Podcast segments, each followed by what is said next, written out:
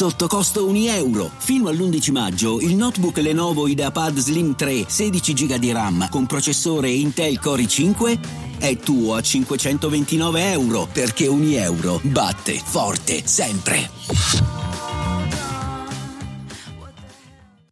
Vacanze in Sicilia o in Sardegna. Con i traghetti GNV viaggi in relax, porti tutto quello che vuoi e ottieni super vantaggi. Col nuovo programma Fedeltà MyGNV accumuli punti viaggiando, ricevi un cashback del 20% e tanti sconti a bordo. Non c'è modo più conveniente per andare in vacanza. Scopri i dettagli su gnv.it.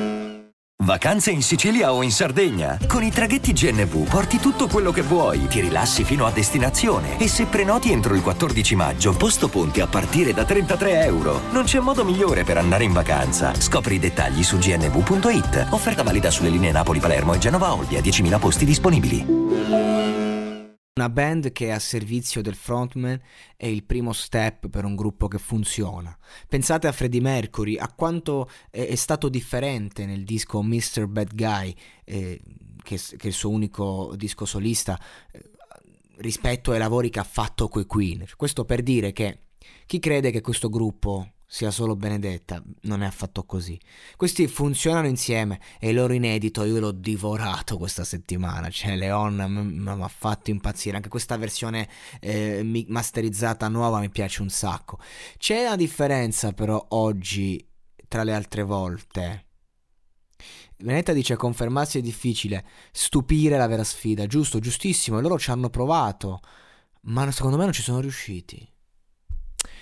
Sono entrati spacconi, eh? non, non, sono entrati come le altre volte, finti umili perché sanno di valere. Un complimento velato, in verità non è un attacco. Ma secondo me il problema non sono loro ma è che Manuel con i gruppi sta sbagliando completamente la scelta delle canzoni.